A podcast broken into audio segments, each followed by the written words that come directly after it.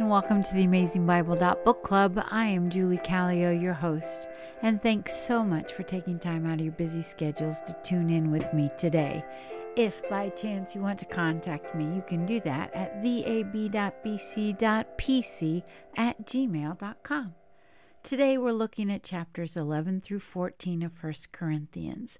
The Apostle Paul started his letter addressing concerns that he had heard about in their church then he answered some questions that the church had sent him about marriage and worship, and now Paul addressed issues of public worship, such as the dress of both men and women, how to partake of the Lord's Supper, the use of spiritual gifts, especially with regards to speaking in tongues. And in chapter 13, we have what is known as the love chapter, because love is the most excellent way the key to this whole section is that all things must be done properly and in an orderly manner.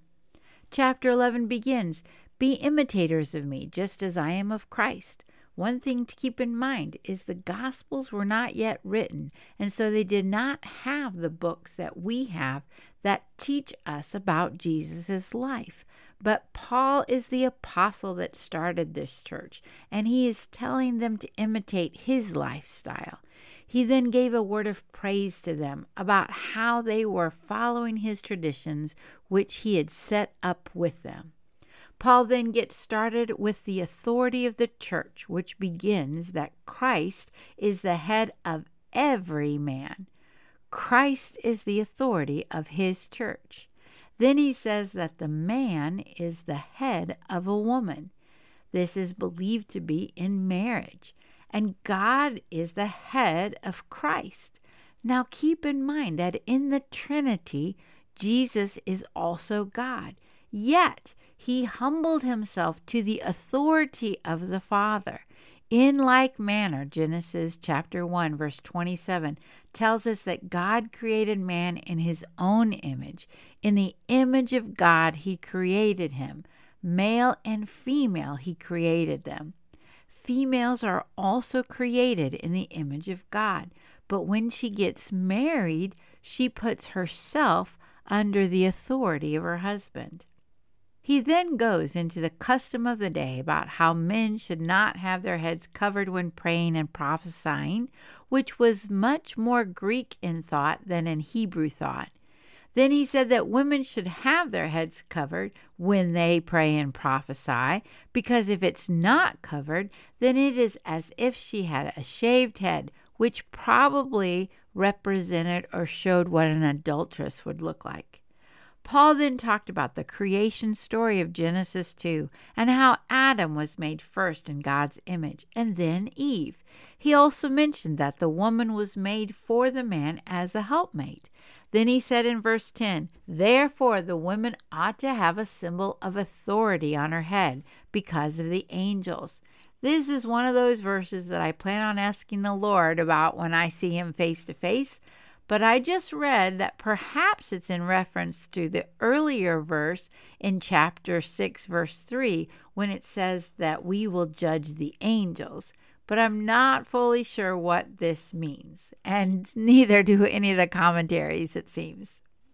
Paul then says, However, in the Lord, neither is woman independent of man, nor is man independent of woman. For as the woman originated from the man, so also the man through the woman. And all things originate from God. Anyone that is born has come through the woman, even Jesus. We are not independent, but dependent upon one another. Then, for me, verse 13 sums up the issue for today. Judge for yourselves. Is it proper for a woman to pray to God with her head uncovered? The argument then goes on to how men should have short hair and women long, and then verse 16 reads, But if one is inclined to be contentious, we have no other practice, nor have the churches of God. These two verses seem to give flexibility throughout the ages and societies of what is proper. The key is, is that we do not dishonor the Lord or our husbands with our dress or our actions. Verse 17 through 22 of chapter 11 began the issue of taking the Lord's Supper. According to my New Testament notes, verse 20 is the only place in the Bible that it is called the Lord's Supper. Their habit was to eat a meal before the partaking of the Lord's Supper, but the way they went about it was not the potluck style where everyone got all they wanted, but it was the rich ate well and the poor ate little, and then some would even get drunk. Paul was not happy. Then Paul reminded them of his teaching of the meal, and the Lord Jesus, the night he was betrayed, took the bread, gave thanks, and broke it. This is my body, which is for you. Do this in remembrance of me. In the same way, the cup after the supper. This cup is the new covenant in my blood. Do this as often as you drink it in remembrance of me. Then Paul adds, For as often as you eat this bread and drink the cup, you proclaim the Lord's death until he comes. Many times verses 27 through 34 are ignored. But Paul says that because we are eating the bread and the cup of the Lord, then we should examine ourselves and make sure that we are not taking it in an unworthy manner. For when we do, we may bring judgment upon ourselves. Ladies, from my own experience, there was one time that we took the Lord's Supper at church, and I was mad at a fellow church member, so much so that I did not want to confess my anger. I did not want to forgive. So I had enough sense to know that I did not have a right heart before the Lord in order to eat his bread and drink his cup, because at that moment I was in disobedience and I did not want to change. I also did not want to make it worse by bringing judgment upon myself. Paul ends this section by saying he will say more about this when he comes to visit. Chapter 12 is about spiritual gifts. Paul began acknowledging he knew that many of them were pagan and had worshiped mute idols, but in Christ we have the Holy Spirit, and only through the Holy Spirit can a person say that Jesus is Lord. And if someone said Jesus is accursed, then they are not from the Holy Spirit. Then he said that not everyone has the same gifts, but they all have the same Lord. Then he said that the giving of the gifts are for the common good, not for selfish gain. Paul then listed various gifts wisdom, knowledge, faith, healing, miracles, prophecy, discernment of spirits, tongues, interpretation of tongues. Verse 11 But one and the same Spirit works all these things, distributing to each one individually just as he wills. We don't go looking for various gifts. The Holy Spirit gives them to us as He so chooses. Paul then used the example of the body and how each person is a different body part, but we all need each other to be whole. Verse 18 But now God has placed the members, each one of them, in the body just as He desired. Then he said that each one is important. This makes me think of when COVID hit, and we had great appreciation for people who were often overlooked, like the garbage people and the postal workers and the janitors. These were the people that were essential workers. Each member is important, and each member should receive the same care and not be overlooked.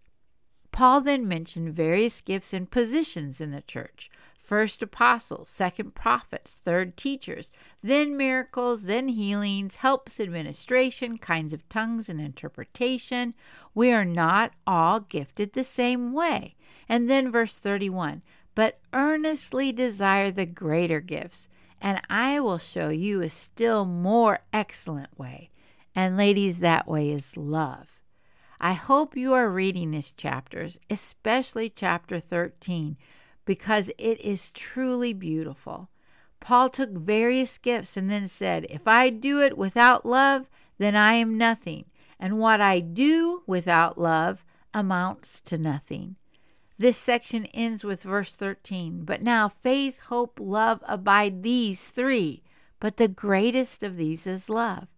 See, ladies, there is a time when faith and hope will be no more because we will see Jesus face to face and not need them anymore. But love, love continues forever. Chapter 14 begins Pursue love, yet desire earnestly spiritual gifts, but especially that you may prophesy. He then compares prophecy to speaking in tongues. The benefit of prophecy is that it is a word from the Lord spoken to the people. In verse 4, Paul said that the one who speaks in a tongue edifies himself, unless there is one who can interpret, so that the church may be edified. He then compared it to playing a trumpet, and if you just make noise with it, then the soldiers won't understand the meaning of the sound. He then said that the purpose of the gifts is to edify the church, to build up the body of believers. Paul also explained that one benefit of praying in a tongue is that your spirit prays, but your mind is unfruitful. So it's better to pray with our spirit and mind and to sing with our spirit and mind. Paul said that he did speak in tongues, however, in the church, and that is the key. In the church, I desire to speak five words with my mind so that I may instruct others also, rather than 10,000 words in a tongue. Verse 26 What is the outcome then, brethren? When you assemble, each one has a psalm, has a teaching, has a revelation, has a tongue, has an interpretation. Let all things be done for edification. Do you see this word that keeps repeated throughout if tongues, then two or three, and only if an interpreter. If not, then the tongues must be silent in the church. He is to speak to himself and to God. If two or three prophets, then others test those spirits and make sure they are from God. If one who is seated has a revelation, then the one who is speaking is to be silent. Second time we've heard that word. Verse 33 For God is not a God of confusion, but of peace, as in all the churches of the saints. Verses 34 through 36, Paul said that the women are to keep silent in the churches. That's the third group. For they are not permitted to speak, but they are to subject themselves to their husbands. If they have questions, then they are to ask their husbands at home, for it is improper for a woman to speak in church. Now, just a few things to notice with these difficult verses. First of all, did you notice that it was not just women who were to keep silent? There are times for tongues and prophets both to be silent. Secondly, keep in mind that in chapter 11, verse 5, women are allowed to pray and prophesy in church. So talking is something different. Now, I've heard various things with regards to this. One that women sat on one side of the worship location and men at the other, so they were asking their husbands on the other side of the room, which caused confusion. Another view is that this is in reference to speaking in tongues. Also, many women were not educated, so they may have been asking a lot of questions in the service that could have been answered later on at home so that it doesn't cause confusion in the service. What I know in my own life is one time I was leading music during a business meeting, and a group of ladies were sitting in a row together because there was a certain issue to be discussed.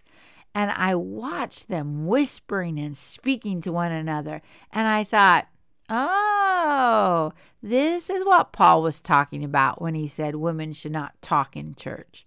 What is clear is that we are not to disrupt the church service, but we are to edify the church. Verses 39 and 40 read, Therefore, my brethren, desire earnestly to prophesy, and do not forbid to speak in tongues, but all things must be done properly and in an orderly manner. That is the issue with this section. A few other points I'd like to make about speaking in tongues. It is clear in this passage that not everyone speaks in tongues, so it is not a sign of true salvation. It is a gift from God.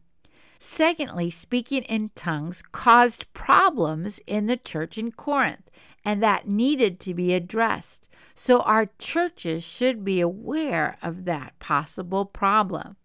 Lastly, Paul said that we should not forbid it, but it is only done in the worship service when there is an interpreter, and if not, then they are to be silent.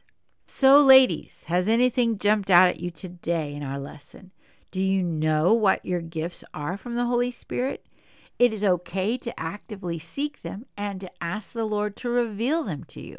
Are you using your gifts to edify the church of our Lord Jesus Christ? Have you taken the Lord's Supper in an unworthy manner?